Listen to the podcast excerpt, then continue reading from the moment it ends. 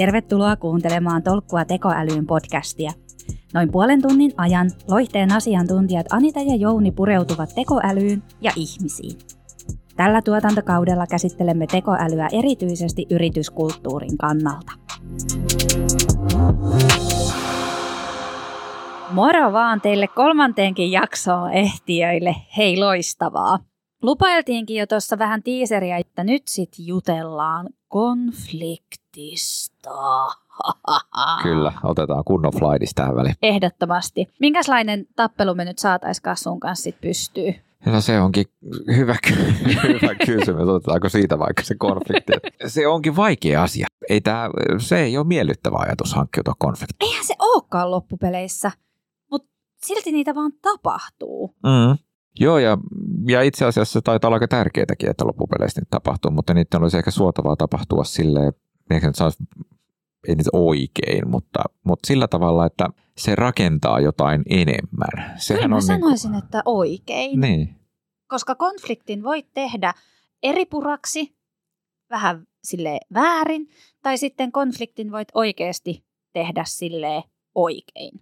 Tästähän me kanssa päästään siihen, että ystävämme Lencionia, niin aika pitkälle olemme hänen näkemyksiänsä tässä myös toistamme, koska toinen näistä to- viidestä toimintahäiriöistä, niin sehän on nimenomaan just tämä tämmöinen konfliktin pelko.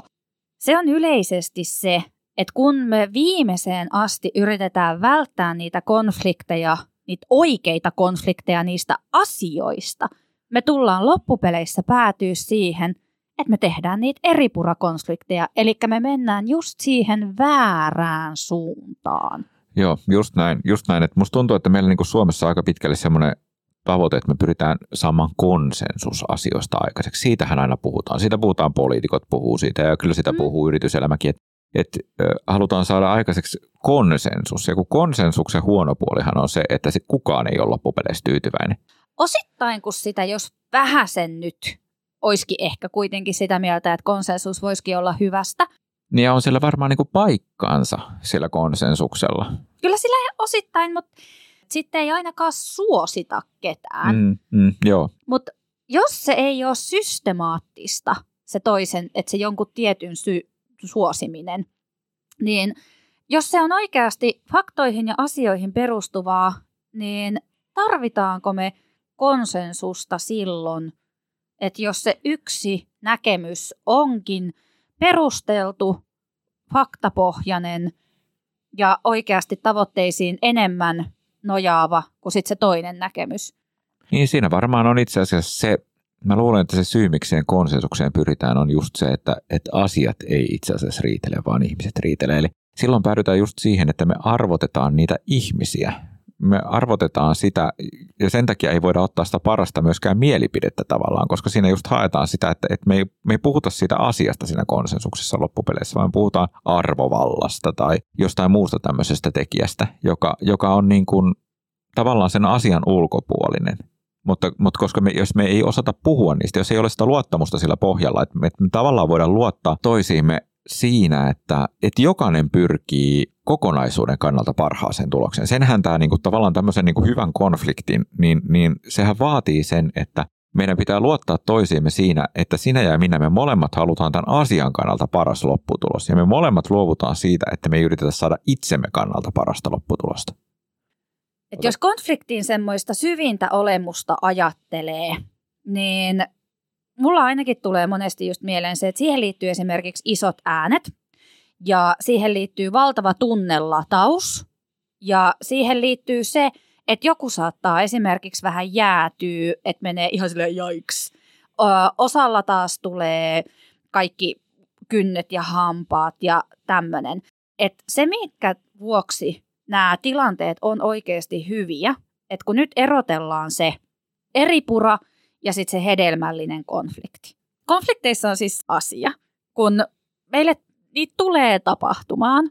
Miksei me voitaisiin esimerkiksi harjoitella tai treenata tai lisätä tietoisuutta niistä? Voisiko se tukiäly olla kuule se sun sparrikumppani? No voihan varmasti, että altistaa tavallaan sen sitä kautta. Ja, ja siis tossahan toi on itse asiassa aika hauska idea, että jos myöskin niin kuin itekseen, kun työstää jotain ideaa eteenpäin, niin se, että antaisikin sen tekoälylle siihen, että et, et mitä, miten haastat tätä? Mitä, he, mitä, mitä, mitä, mitä tässä ei otettu huomioon? Niin, että tappele tekoälyn niin, kanssa. Niin, tappele tekoälyn kanssa, että hakee sieltä sitä, koska, koska senhän se, niin kuin, mitä mä ajattelen, mitä hedelmällinen konflikti tekee, on se, että se tuo semmoisia öö, näkökulmia tai tulokulmia siihen tilanteeseen, joilla sitä kehitetään siis paremmaksi, mitä ei ole muuten tullut ajateltua. Mm. Että tavallaan niin kuin, mä ainakin näen, että se on yksi semmoinen, että, että, että voi sitä kutsua joksikin muuksikin. Se niin kuin, että konfliktihan kuulostaa hirveän dramaattiselta. Ei se mun mielestä aina tarvitse välttämättä olla sellainen niin kuin, varsin dramaattinen tapahtuma. Mutta se, minkä se tekee, on se, että se jalostaa ajatuksia. Jalostaa sitä ideaa pidemmälle. Siihen se pyrkii. Valitaan paras vaihtoehto. Joka voi olla yhteenliittymä ja osasia kaikista, mitä on tarjolla. Kyllä, kyllä. Tai sitten se tosiaan voi olla kyllä toki myöskin tulee sitten tilanteita, missä vaan todetaan, että, että, että no toi yksi vaihtoehto näistä kolmesta on vaan absoluuttisesti paras ja, mm. ja muut vajaa, mutta, mutta ei, sekään, ei sekään ole väärin. Ei se olekaan sinänsä väärin. Konflikteistahan pitää myös vielä sekin sitten sanoa, että vaikka mehän ollaan sun kanssa esimerkiksi, että jotkut saattaisi kuunnella joitakin meidänkin keskusteluita vähän sen sillä korvalla, että oho, taasko ne tappelee, mm, kun... Mm. Tässä me päästään myös monesti just siihen persoonallisuuseroihin.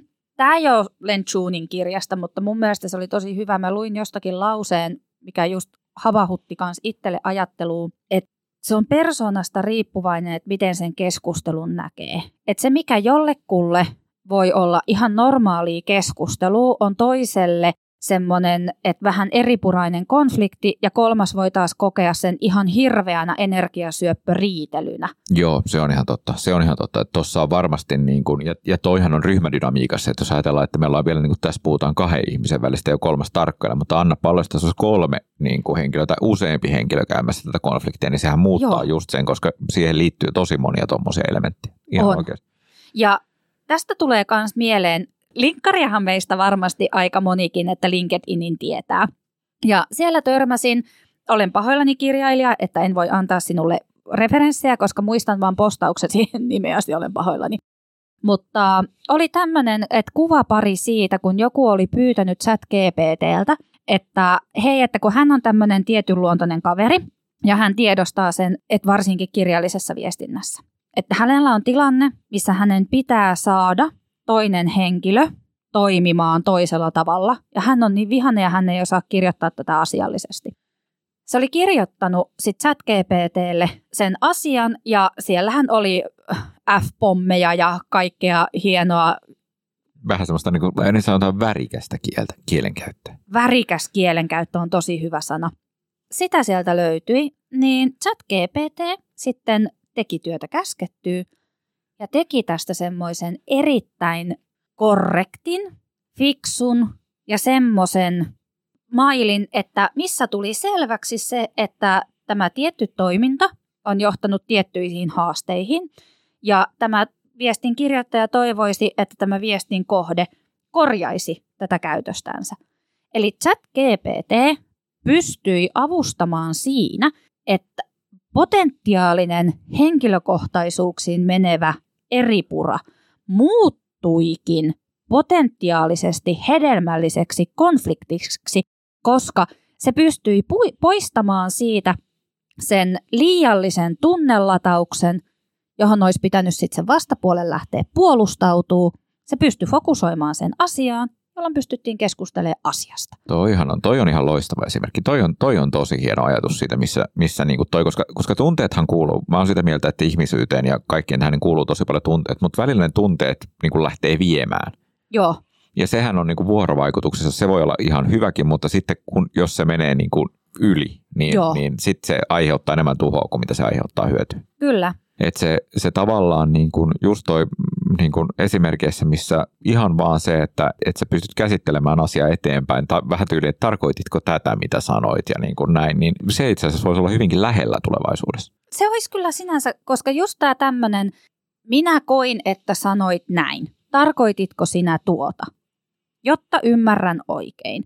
Tuossahan se tekoäly voisi auttaa just siinä, että, että jos halutaan antaa palautetta, niin just se, että se muokkaa sen semmoiseen muotoon, mikä on niin kuin lähestyttävä. Silloin sä saat sen vaikutuksen aikaiseksi, minkä sä halusit sillä palautteella. Että siihen ei tule sellaista niin kuin vastareaktiota myöskään. Niin yksi Toinen tietysti sitten semmoinen niin kuin tekoälyn käyttöönottoon liittyvä konfliktin välttely. Voidaan miettiä sitä, että tämä tekoäly tulee väistämättä aiheuttaa muutosta. Niin kuin me ollaan puhuttukin tässä. Kyllä. Me ollaan jo kolmatta jaksoa, puhutaan siitä, että tekoäly tulee muuttamaan työelämää, tulee muuttamaan organisaatiota, tulee muuttamaan kulttuuria. Niin tällainen tilanne on varmasti kanssa aika todennäköinen, että, että meillä löytyy organisaatiosta niistä, jotka ei tule niinkään syleilemään tätä muutosta, vaan saattavat olla sitä mieltä, että tämä muutos on jo, jo, jo niin kuin huonosta. He joko pelkää, pelkää ö, omien työtehtäviensä kannalta tai, tai muutos vaan muuta, mikä, mikä ikinä siellä taustalla syy. Meidän itse asiassa ei tarvitse siihen nyt ottaa kantaa, että mikä se syy on, mutta että löytyy näitä lainausmerkiksi vastarannakiiskejä tai usein puhutaan, että muutoksen esteenä on muutosvastarinta, mystinen muutosvastarinta. Mutta itse asiassa noiden asioiden taakse pitäisi ehkä hieman mennä tässä, kun tuo tekoälyä mietitään, otetaan tekoälyä käyttöön. Yep.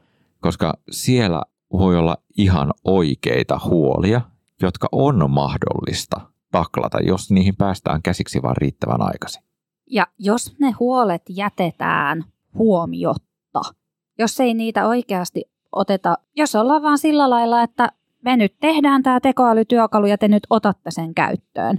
Joo. Niin se ei ole semmoinen asia, se tulee vääjäämättä johtaa siihen eri puraan.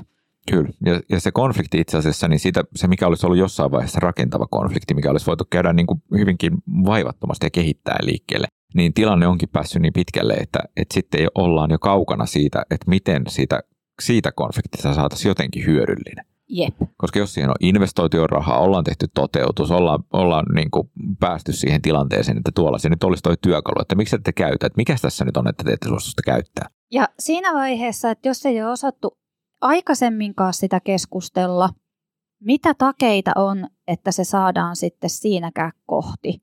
No ei, ei oikeastaan minkäänlaisia. Sittenhän vielä niin kuin tästä voidaan vielä päästä vähän syvemmälle, että kun kaivetaan vielä pikkusen kuoppaa syvemmälle ja heitetään suoraan sitä hiekkaa ilmaan. Eli sitten tällaisen organisaation sä teet tekoälysovelluksen ja sitten annan olla, kun se yksi sovellus menee pieleen. Se tekeekin jotain väärin. Niin mitä tapahtuu siinä organisaatiossa silloin? Silloin sieltä pääsee ne just nämä, joita on sivuutettu siinä keskustelussa. Halutaan se tekoäly, kyllä otetaan se tekoäly käyttöön, älkää te nyt siellä muutosvastarintaa on aina. Opetelkaa nyt vaan elämään tämän asian kanssa.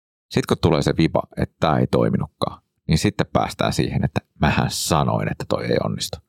Mähän Joo. sanoin, että tämä ei tule, mutta mua ei kuunnellut kukaan silloin. No nyt varmasti kuuntelette. Ja sen jälkeen on aika turha yrittää siinä organisaatiossa saada ihan hetkeä mitään aikaiseksi tämän asian ympärillä. Ei todellakaan.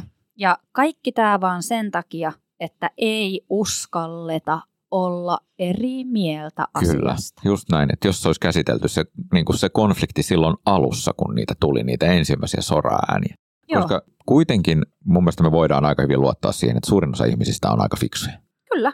Niin kyllä siellä ei ne huoletkaan tule silloin tyhjästä. Siellä taustalla on jotain, mikä meidän pitää käsitellä, ja se pitää käsitellä pois. Ja se pitää käsitellä ajoissa. Joo.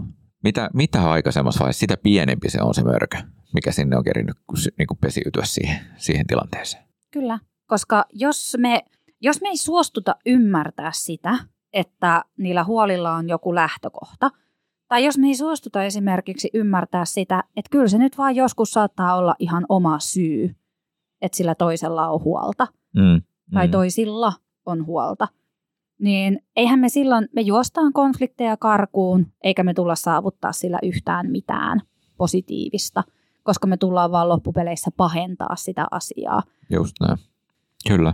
Itse asiassa tekoälyn tuleminenhan on siinä mielessä erittäin hyvä asia, että jos tätä nyt oikeasti, jos alkaa miettiä sitä, että kaikki, mitä mekin ollaan nyt sun kanssa keksitty ja pystytty piruja maalailemaan seinille ja kaikki tämä tämmöinen, niin kaikkihan lähtee periaatteessa siitä, että no jos ei ole sitä luottamusta, niin silloin mm. niitä konflikteja pelätään. Että totta kai se luottamus pitää saada sieltä ensin kondikseen.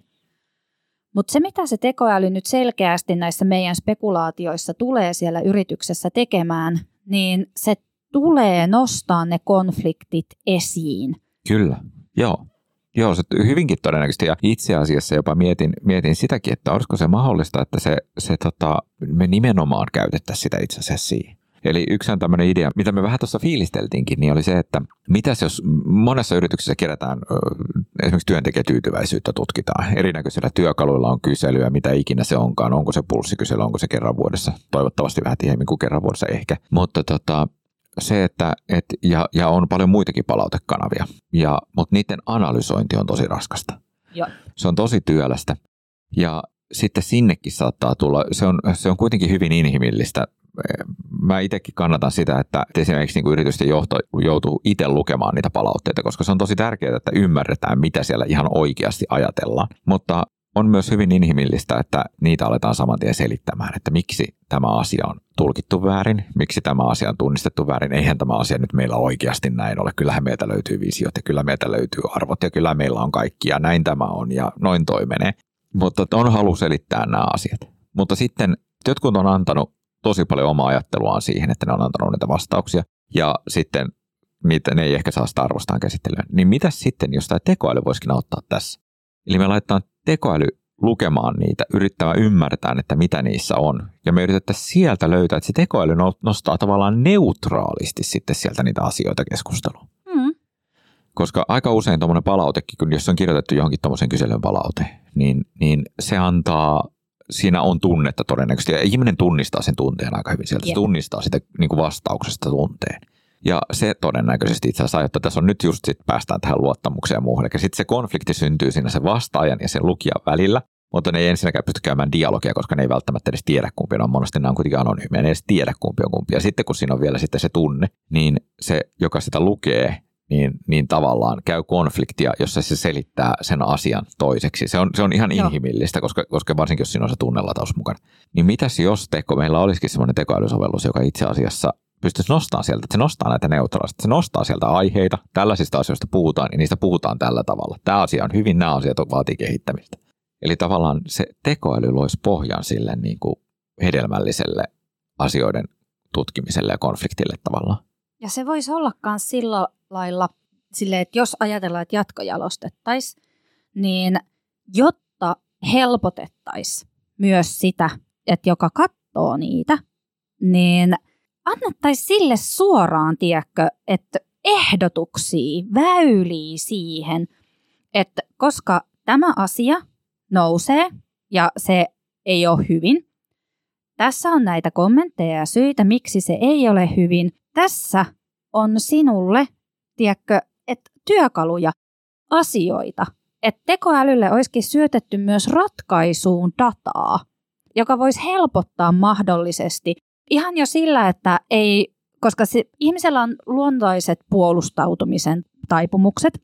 Kun puhutaan tästä, että taistele, pakennu tai jäädy, niin se puolustautuminen on kuitenkin siinä hyvin vahvasti aina sit läsnä, josta johtuu just tämä selittely. Mm, just tää, et, just tää. Jo, et jos havaitsee esimerkiksi, että ajatellaan sillä, että no, tämä on aina ollut tämä palaute tämmöistä samanlaista, voisiko tästä lopettaa jo jankuttamisen silleen. Se on puolustusrefleksi. Mm, kyllä, kyllä, kun mennään joo. siihen, että no tämähän nyt on vaan tulkittu väärin, koska oikeasti se, että mitähän tässä nyt haluttiin kysyä, niin näähän kato nyt, että kun näitä on niin paljon tulkittu eri lailla, että eihän tämä kysymys ole oikein. Tämä on puolustusrefleksi.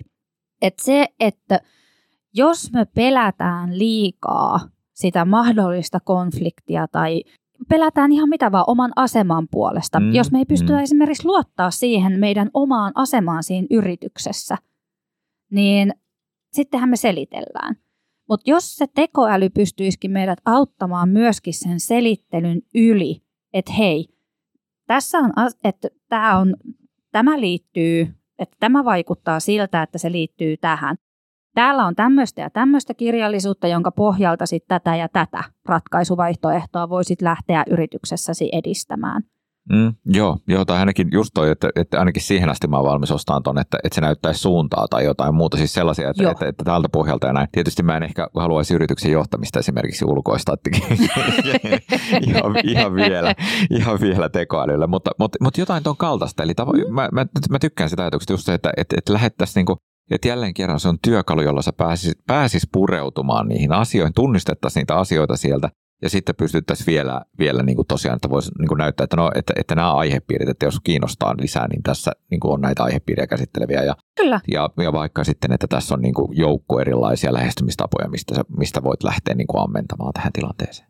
Kyllä, koska johtajan, sillä lailla minäkään en missään nimessä halua sitä yrityksen johtoa sille tekoälylle ulkoistaa, ei missään nimessä. sen verran annan kuitenkin armon käydä oikeudessa, että monesti meillä on johto, varsinkin tämän hetken työelämän murroksessa, niin se on ihan hirveässä ristipaineessa. Kyllä, joo. joo. Niin tukiäly, tekoäly, lisääly, kun se voi antaa siihen oikeasti lisää niitä työkaluja.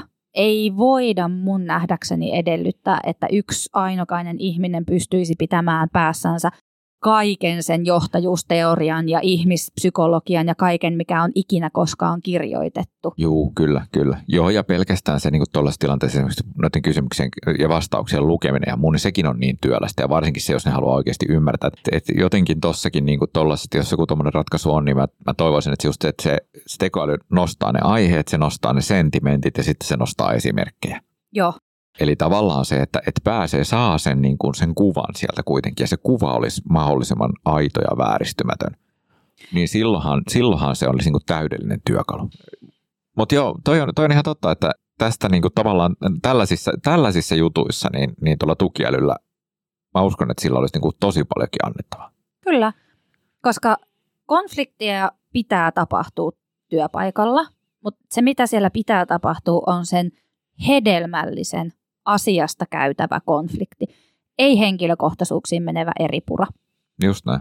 Ja tekoäly, koska se tulee mullistaa sitä tapaa tehdä työtä, niin se tulee korostaa näitä toimintahäiriöitä, varsinkin tätä konfliktin pelkoa, koska huolimatta siitä, mikä se ratkaisu on, mikä sinne tuodaan sen lisäälyn, tukiälyn muodossa, niin faktahan on se, että se tulee korostaa sitä inhimillisyyttä, ihmismäisyyttä ja ihmisten välistä kanssakäymistä. Ihmisten väliseen kanssakäymiseen valitettavasti kuuluu myös se, että me ollaan välistä eri mieltä. Mm. Vaikka me ollaan laumaeläjiä, ollaan silti välistä asioista eri mieltä. Niin olisiko sitten, että tekoäly tulee, konfliktit nousevat pintaan, tehkää tietoisuusharjoituksia konflikteista. Siitä on kirjallisuutta, on meinaan tosi paljon olemassa, että miten sitä konfliktia sit käsitellä, miten auttaa ihmisiä käsittelemään sitä tilannetta ja miten sieltä pääsee pois. Joo, näissä konfliktitilanteissahan on, on, voidaan, voidaan tota, hakea Kummelista semmoinen vertaus, että et, tota, muistan vaan itse, olkaan Kummel-storiesissa on semmoinen kohtaus, missä tota, Kahilaisen kartturihahmo toteaa, että, että me mennään kurveihin lujaa ja aggressiivisesti, mutta sieltä pitää päästä pois. Ja sama pätee konflikteihinkin, että, että niihin on hyvä mennä lujaa, ei välttämättä aggressiivisesti, mutta lujaa, mutta niistä pitää päästä pois. Kyllä. Ja tekoälystä voi joku päivä olla myös poispääsyapuja, mutta tällä hetkellä spekulaatio on, että koska se tulee korostaa niitä konflikteja, alkakaa ajoissa treenaamaan. Alkakaa ajoissa hankkimaan tietoisuutta ja ymmärrystä siihen, että hedelmällinen konflikti auttaa. Ja siihen pitää sitten kanssa osata sitoutua. Kyllä. Siitä ehkä puhutaankin sitten seuraavassa jaksossa, eli, eli tota, sitä, mitä seuraa siitä, jos, jos ei sitouduta yhteisiin tavoitteisiin. Näihin tunnelmiin kuullaan ensi jaksossa. Moi moi.